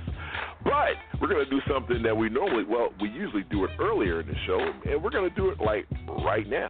It is time for Actually, it's not time for it, but we're going to do it after the break, right? So after the break is when I ask my co- my colleagues a, a question, and they have 90 seconds on the other side to give their comments. And so today's question is this: Now that all this stuff has come up, and all the controversy around uh, "You Ain't Black" comments by the former VP, does this make it where Joe Biden has to automatically pick a black woman to be his VP. Because before, you know, you're hearing about Amy Klobuchar, you're hearing about Elizabeth Warren and some other people, the governor in, in, in Wisconsin. But now, after the events of the last four or five days, does he have to pick a black female to be his vice presidential presidential or nominee or running mate? All right, we're going to step out. Break time. We'll get to after the break. Chatterbox on a need to know basis. All that's coming up next. You're still listening to the serious side, I hope, and uh, we'll be right back after this. This message comes from NPR sponsor Up Equity. Up Equity is an Austin based mortgage company that puts their money where their mouth is. If Up Equity can't get your mortgage closed on time, they will step in and purchase the home with their cash. Learn more at upequity.com. Thailand is reporting no new coronavirus cases and no deaths for the fourth time this month. Michael Sullivan reports. Thailand was the first country outside China to report a coronavirus case back in January, the number one foreign destination for Chinese tourists. Since then, there have been just 3,040 confirmed cases and 56 deaths reported. On Saturday, there were just three new cases and none on Sunday. No deaths have been reported for more than two weeks as Thailand continues to ease its lockdowns. The government plans to relax restrictions even more by the end of the month if the number of cases continues to drop, though the state of emergency is likely to be extended until the end of June. International passenger flights have also been banned until at least July. For NPR News, I'm Michael Sullivan in Chiang Rai, Thailand. Israeli Prime Minister Benjamin Netanyahu is making history today. He is to be in court in Jerusalem to face corruption charges in the first criminal trial ever against a sitting Israeli leader. Netanyahu was indicted in November on bribery, fraud, and breach of trust charges. He is accused of improperly accepting gifts and offering favors in exchange for favorable media coverage.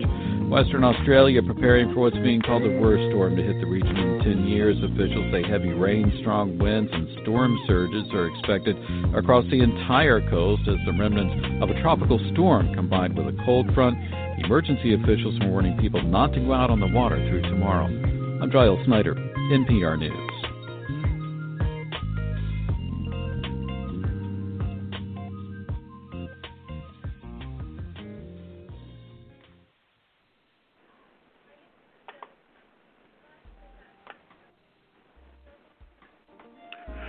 All right, welcome back. 347-850-1272. It's time for After the Break where I ask my clients or my friends or my family, when I say clients, where I get clients from, my friends, my family, a question before the break and they get the break to think about their response and we get their comments and their answers. They have 90 seconds. And so, that being said, the question was, after the events of last week, is it an automatic given that uh, Joe Biden's going to select a black woman to be his VP running mate? Kathleen, you're on the clock. What say you? Oh boy, you had to come to me first. I can come to you later. well, I'll tell you what though. Um, I uh, I was talking to somebody this week about this and who he might pick if he were to choose a, a black female vice president. And that person said somebody who it was like hands down, absolutely, that would be somebody who would be a great VP pick for him, and that is Susan Rice. So, and her name had not come up before in many of the conversations. Um, you know, she of course she was in uh, President Obama's administration, and uh, very smart, talented, informational, whatever. She was doing an interview, and I don't remember where the interview was. I didn't see it, um, but she was doing an interview, and the person asked her if Biden approached her as a vice presidential candidate, would she accept that? Um, accept it? And she said absolutely she would. So I know Jerome mentioned um, Stacey uh, Adams. Uh, uh, forgive me right now, uh, but she he The Ge- mentioned yeah, the Georgia, the Georgia, uh, Atlanta, Georgia mayor, right. Keisha. Um, uh, he mentioned her, and uh, he- he's got plenty, a plethora of people to pick from. But if you want to connect it, I also agree with Jerome with regards to that pro, that particular program. I don't listen Mhm, to the mhm. Breakfast Club. You know, if I do it every once in a while because they have a guest on that I'm interested in, I do not. Uh oh, you're going over, Kathleen. You're going over, Kathleen. I gotta stop you, Kathleen. You are going over 90 seconds. Oh, I love you, but I gotta stop you. I'm sorry. All right, let me go to Johnny D. Johnny D. 90 seconds on the clock. After what happened last week, does this guy have to pick a black black woman to be his VP, his VP running mate? What say you?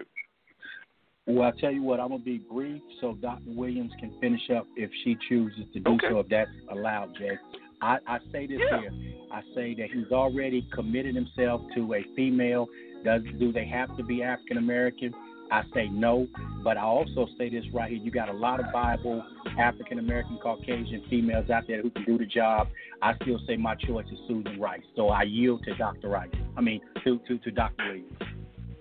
Hey, Dr. Williams, you have a, you have a whole minute. Go ahead, Kathleen. This guy's so nice. Take his time. Thank you. God bless you, Johnny B.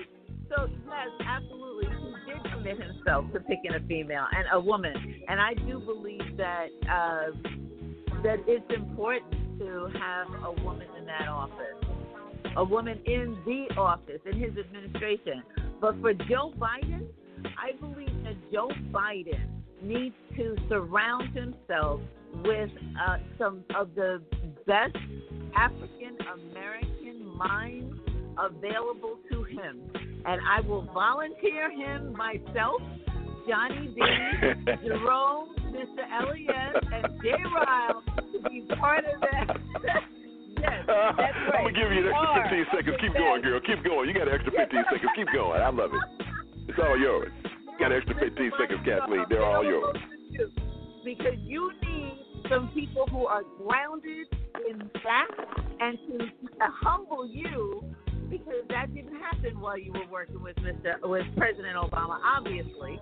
So we will volunteer. I'm volunteering all of us to work with you to help. Thank you, Kathleen. Okay, I gave you extra use 30 seconds. I got, we got okay, Kathleen. I gave you, I, I gave you two minutes because you said so so many wonderful things about us. Thinking, mm. all right, hey, hey, Jerome, listen, man. On you, brother. 90 seconds. What do you think? Does he have to after what happened this past week? You know, I, I actually look at this a little bit different, where I actually believe help it helps for him to get somebody black. So people think of like accidents and and um, when people misspoke as as mistakes. I actually think that this is a good thing that people are having this Oh, wow. conversation because it will push him to get somebody black. If he was on the fence and thought he needed to pick Amy Klobuchar or or, or Elizabeth Warren, this got him off the fence Yep. Because people get comfortable. You know, again, even though he was making a joke, it wasn't very funny, and um, I'm not upset about it because you know, again, I've done enough campaigns where I can see people, um, I can see it in them when they get too comfortable, and he just got comfortable, and that's the one thing that white Mm. folks always have to remember is that they need good counsel, right? There's at no point do you get a pass for actually thinking that you know black people. And so that always worries me. So I think that in this case, this is good for Joe Biden that that happened. I don't know about the people arguing and the people who are offended and all that other nonsense. I don't know about that. All I know that this is good for Joe Biden, and it's going to lead him to push towards having a uh, um, a black um, vice president, and that's good. So, because you know everybody Wow. knows um, who's listened to the show, um, who I think is going to be anyway. So it's going to Yeah, it, it's just true. my pick. So make it happen. All right. We're, well, look at that. Right on 90 seconds. Look at this guy. Good. He's good. All right, Mr. Elias, man. You get the last one, brother. Do you think after what happened last week, Joe Biden has to pick an African American woman to be his running mate? Ah, wow, this is a difficult one for me, Jay, because I, I, I think he should. Honestly, I really think he should. But will he? Ugh, I don't know. You know, there are plenty of viable uh, African American female candidates, like Stacey Abrams, Keisha Lance Bottoms, you know, and to me, Susan Rice. I think Susan Rice would be a viable candidate. But will he take them? Hmm. Depends on, I I guess, what his campaign tells him. And would he survive that without putting a, an African American female in there? With the job that this clown is doing, will he lose black votes? I doubt it very seriously because people are really just tired of Trump, man. I've I've had enough. I know I have. Wow. Okay, that's this week's edition of Informative Celeste. I mean, no, what am I talking about? This is uh, after the break. Uh, Mr. Elias, you left 30 seconds on the clock, so I'm going to say this real quick. I think that he needs to pick one. Val Demings is a person that I saw that during the impeachment hearing, she was very stern, stern with her questions, and and so there are a lot of good ones out there, and you're starting to hear her name more. So okay, that's that's it for this week's edition of Informative. Man, why do I keep going to Informative? That's it for this week's edition of After the Break where we asked our panelists questions and they give us their answers. All right, it's time for Chatterbox. Woo! A lot of comments in here. We got to make it quick though, because we got to get into Mr. Uh, get into Jerome's set. All right, Mr. Elias, man, what do we have? Do you have anything from the chat room, man? You want to read or no? Like I like I told you before, know. Okay, well, I have a lot. No, okay, here we go. Let me try to get them all in here because people are commenting. All right. Pastor Stephen F. Jones, Richmond, Texas. Peace and blessings, family. Jay, you said something that really resonated with me. People who didn't vote for him has died due to his incompetence. I will continue to pray for this man because he is still our president. His decisions impacts us all. Mr. Elias, thanks for sharing the information about the beautiful song you played during the break. All right. Uh, Cheryl, Las Vegas. Uh, the country has to reopen. We can't stay shut down forever. The sad reality is that coronavirus is here to stay, and we're going to have to adjust to this new reality. Well, that's true, Cheryl. Uh, April Summer. I love that name. Uh, Atlanta, Georgia. People, people, people, don't do this. This is this is summing up to be 2016 all over again. The man apologized. Let's move on. Okay, April Jacob from Chicago. Jay, you sound like a hater, brother. Let's be happy that the brother has made it, and we should celebrate his success. I'm assuming you're talking about Charlamagne the God. Jacob, I am not being a hater. He is a clown. He used to sell drugs. Now all of a sudden, he's the voice for us. Get out of here with this, Jacob. Go somewhere else. Kevin, Minnesota. Uh, Dim Dims making excuses for their boy. Man, go to hell. All right, Jamal from uh, Brooklyn. Uh, give him a pass. Are y'all serious? Okay, says, give him a pass. Are y'all serious? Sometimes we as African Americans hurt ourselves, like Jerome always says. Democrats find always finds a way find a way to self-destruct from within, quoting the great Jerome. And speaking of the great Jerome, y'all know what time it is. You know what I love. Here it is. Five, four, three, two, one. The First Lady dazzles on election night in a Tell me, what do you want me to do? pledge allegiance You want me to take you to the flag of the United States of America. All right, you know what time it is. It is time for On a Need to Know basis with our main man, Jerome. Man, what do you have for us this morning, my friend? All right, you know, it's been an unprecedented heat wave that hit the Arctic this week. It had temperatures of 86 degrees, um, and they're saying it's due to climate change and high pressure. So um, the event is caused by, you know, this strong high pressure system that's moving in from Siberia, and they said it's intensified by climate change. So we are going to have some um, summer problems and summer storms apparently because of this high heat wave. And also, you know, they're they're saying that we're expecting to have a polar a, a pole shift as well. In another story, you know, scientists has made a shocking discovery that the Earth's magnetic field is weakening. So the magnetic magnetic field, if you don't know, is uh, vital to life on the planet.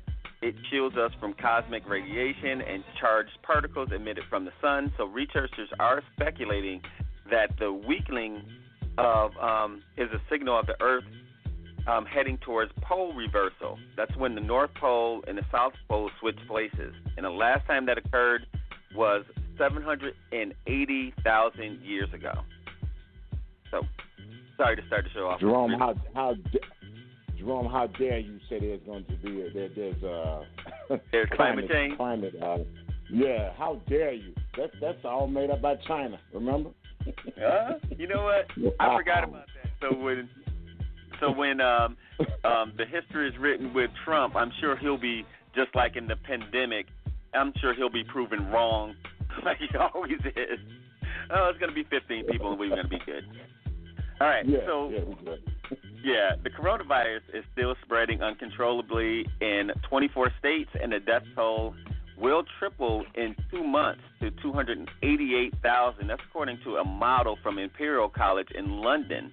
The study published Thursday, which has not been peer reviewed, um, uses um, mobile data um, and case information to estimate the reprodu- reproduction rate of the virus in each U.S. state. So they're tracking how people are moving around based upon some of their um, mobility, mobile data that they're having. So they're estimating about 288,000. That's another study. Wow. Now, covering Wow. your mouth Wow, and nose can curb the spread of that virus to up to 75%, according to one study, and another study that um, was released saying having a face mask curbs it at about 90% from spread. So, again, for all you people who are running out without a mask, um, either cover your mouth or put a mask on.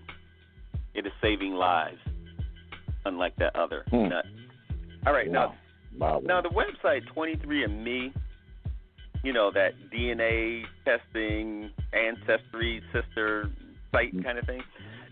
They're asking Yeah. hospitals to help it recruit the sickest coronavirus patients for a DNA study to determine why some are at greater risk of the disease than other others. So 23andMe ex, um, expanded its genetic sequencing study by offering free test kits for up to 10,000 non-customers with se- um, severe coronavirus.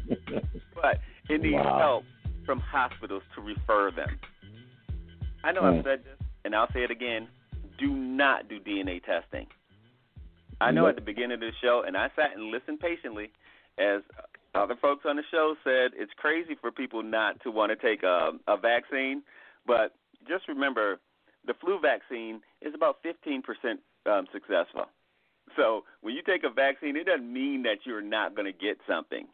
I just want to put that out there for a record. We have to worry about this government and all of these studies that's telling us that we're injecting stuff in our body, and I can see why people would be squirmish about vaccines. So I am not the one to criticize you to not take a vaccine. If we knew what kind of treatments were available, work on that. Vaccines should not be our number one priority. It should be a cure or treatment. So work on that. So, two executives uh, from the drug firm um, Moderna quietly sold $30 million of stock when they unveiled a Mhm. coronavirus vaccine, and the value rose. Yep. Now that is Mhm. before the price went down again. So their sky their their shares skyrocketed after it released the promise promising results from vaccine trial on Monday, and then those executives sold and made uh, a couple million dollars um, off of that trade. That's insider trading, by the way, if you don't know what that is. It is, sure is. Yep. Now the anti-malaria drug taken by Dotard is not. It does not affect Corona 19 treatment. It's not an effective treatment and raises the risk of death, according to uh, a major study that was revealed today. In a massive blow to the hopes of finding a cure and to stop the disease in its tracks, scientists found that um, hydrochloroquine chloroquine, um, offered absolutely no benefit. Now, research of nearly 100,000 Corona 19 patients published in the prestigious journal The Lancet um, has cast further doubt over the drug's um, effectiveness, and efficiency, as well as uncovering that it had no benefit to corona patients. The results showed that it raised the risk of death, death up to 45%. The more people died on that than not taking it. wow. Yeah, yeah, that, that's a nice little, little study. They should have did that before you had a press conference, right? All right. Now, Cal- California doctors say that they have seen a year's worth of suicides in the last month because of the impact of the lockdown having um, mental health um, on mental health. So, trauma doctors and nurses um, in California, or it's at John Muir Medical Center. I was going to skip that part. They in California, they're saying um, they've seen a, a year's worth of suicide attempts in a matter of weeks due to the coronavirus um, implications. Now, Damn. Wow. yeah. Now, Russian ventilators are to blame for hospital fires that killed six in Russia. Now, those same ventilators were sent to New York and New Jersey without FDA vetting, and so they sent these um, 45 Aventa M ventilators to the U.S. at the height of the pandemic, and um, they relaxed the FDA rules, and they're saying that that same model is being in, investigated in Russia because they catch on fire. So Mm. why are we sending Russia ventilators and they're sending us ventilators? Why is that? Hmm. Right. Wow. Trump sending those guys Mm. ventilators, which means we're going to send you ones that work and they're going to send us the ones that don't. We'll Yeah. put that out there. Sounds like. Yeah. Now, Netflix will automatically cancel your subscription if you haven't logged into your account in over a year and um, don't respond to their communications. They said it's in an effort to help users who have become who haven't been using the service and to save their hard-earned cash. Netflix is working to eliminate unused accounts from their Hmm. database. Now, I don't believe this story, but I believe it's a good press release because who says Really, because ain't nobody gonna lose money. Hey, look, Oh. like if Blockbuster was still open, they'd still be taking money out of all of our accounts. I don't care if you're in a movie or not. They gonna keep your money. now, the FDA uh, approved new women's birth control gel, gel which is 96% um, effective in trials, and it's the first wholly non hormonal contraceptive option in nearly 30 years. So it's called hmm. um, um, Felix, I think is what it's called. It's a non hormonal gel contraceptive, um, and they're saying that it works if you um, use it up to an hour before your. This is a this is a PG show, so we ain't gonna go to that story anymore. All right, so rain doesn't clear pollen from the air, according to uh, a new study. They're saying um, pollen, and it, it can actually aggravate hay fever. You know, caused by you know grains of uh, smaller pieces of pollen to float in the air for up to 11 hours. So, researchers from the University of Iowa measured pollen levels in an environment before and after rainfall to get results. They found that pollen hung in the air for two and a half to 11 hours after rainstorms. Now, I have to tell you, wow. my allergies are worse after it rains. For I used to always kind of think, why is that? But allergies, hmm. rain does not help um, particles in the air. You would think they would, but it doesn't. Yeah. Now, now, now the can. I remember that movie, The Cannonball Run, for us who was old enough to remember that there was only three stations. yeah. Cannonball. Can, Cannonball Run. Um, it had a, a record. That record was broken seven times over the last five weeks. Now, if you don't know what that is, that's an illegal race where people go from New York to Los Angeles. So with the empty streets during the coronavirus, um, somebody ran that race and they've been beating the record under 26 hours. So the team that won was not named. Mm. They completed the 2,800 mile cross country journey in less than 26 hours that beat last month's record of 26 hours and 38 minutes. Mm. But why, why do they get that published and it's illegal to do? I don't really understand that, but I don't know. I don't know. They they had pictures and everything. They had the the clock from when they started to when they finished. Well, wow. This country is uh, they they pick and choose. It is. Yeah. It is crazy. So, All right, you we know, have time for one more story, Jerome, if you don't mind, sir.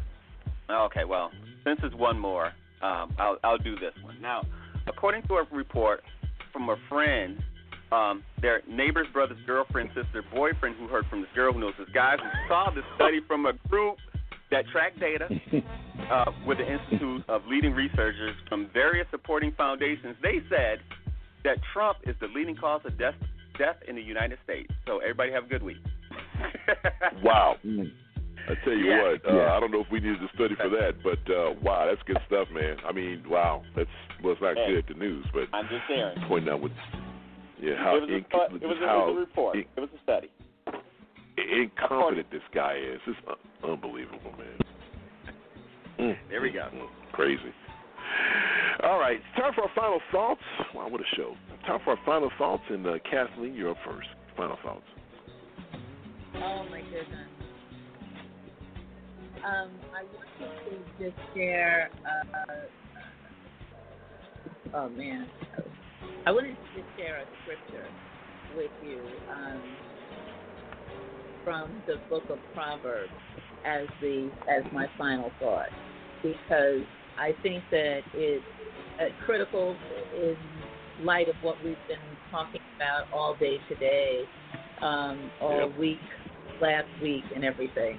And basically, it's Proverbs 4 7. It, wisdom is the principal thing. Therefore, get wisdom, and with all thy getting, get understanding. I offer you that. I wish everyone a blessed week, a happy Memorial Day. Johnny B, my condolences and prayers are with you and your family. Uh, may your father rest in eternal and divine peace. Bye bye, everybody. Thank you so much, Kathleen. What a wonderful way. And man, maybe you should, and please send us off every Sunday that way. I think we need prayer. Wow. Thank you so much, sweetheart. Johnny D, man, final thoughts. Uh, I tell you what, uh, that that that touched me. Uh, not only the scripture reading, and then followed up by Dr. Williams, uh, again acknowledging my, my father, and I'm I'm at a loss of words, but I will receive that, and I thank you all for for your prayers. And uh, like I say, I, I know that he made it over, and that brings me great comfort. I look forward to coming into the homes of the listeners each week and being part of this broadcast here. It is about being responsible in, in what we say and how we say it. And again, Jay, I just love you to, to no end, and God bless everyone. Thank you so much, man. The thoughts are mutual. All I can say to that, Johnny D, is ditto. Thank you so much, sir. Jerome, Mr. Jerome Esprit, man, final thoughts.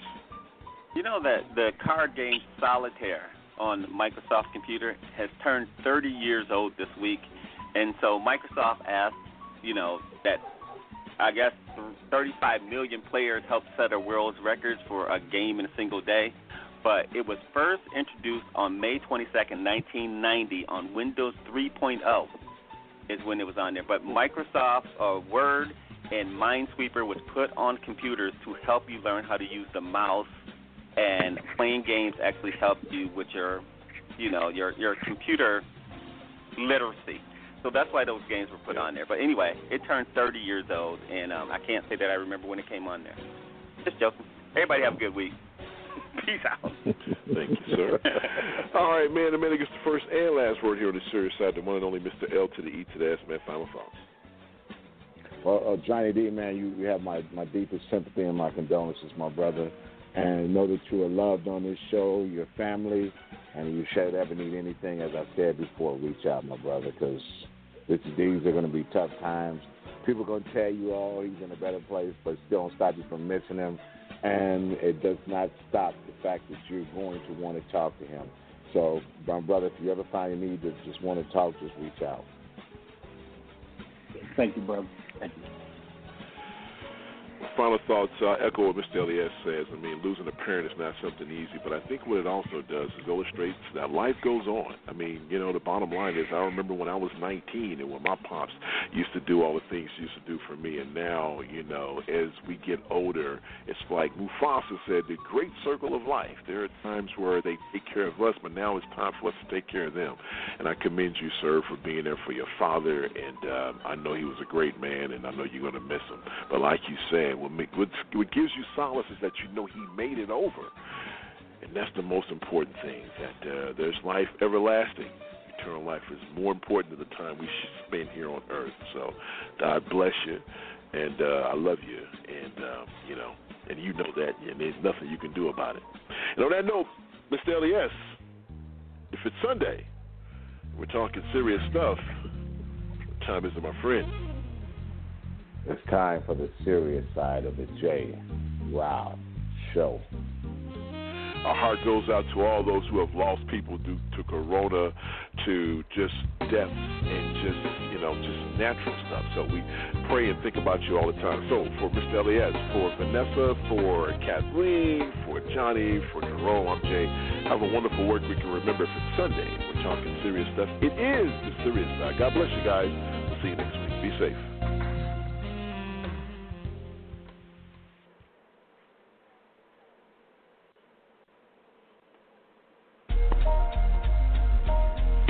You are listening to the TJRS Radio Network. Network.